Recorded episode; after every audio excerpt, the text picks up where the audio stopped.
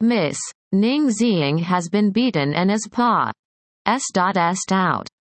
Should I continue to beat her? Two women in fine clothes were sitting high up in the Yunying courtyard of the Lord Protector's manor scornfully looking at the thing that was huddled up on the ground. It was badly mutilated and could be recognized as a human being. They picked up their teacups and slowly took a sip of tea. One of them walked forward and brushed aside the matted hair on the face of that person. She said with affectation, Sister Ying, wake up, Sister Ying.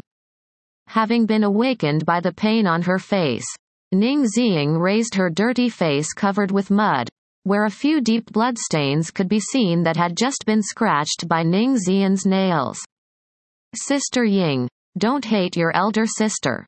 You had an affair with another man before marriage. It is really shameful. How could brother Yu Hang marry a dirty woman like you? Ning Zian.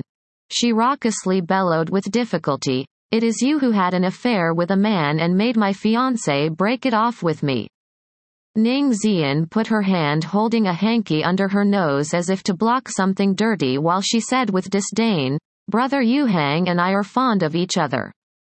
It's you who shamelessly messed around with him. At first, I took pity on you.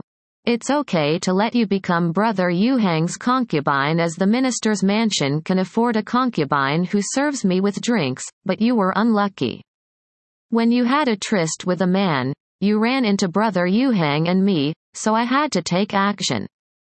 Looking at the perky Ning Xian in front of her, Ning Ziying just felt a surge of anger. This woman, who had secretly had an affair with her fiancé and even got pregnant out of wedlock, had falsely accused her of having an affair with another man before her wedding in order to take her marriage away. How could there be such a vicious woman in the world like her, whom she had treated as her own elder sister before. With her eyes full of hatred, Ning Ziying had been beaten unconscious by the servants. She was only able to lie on the ground.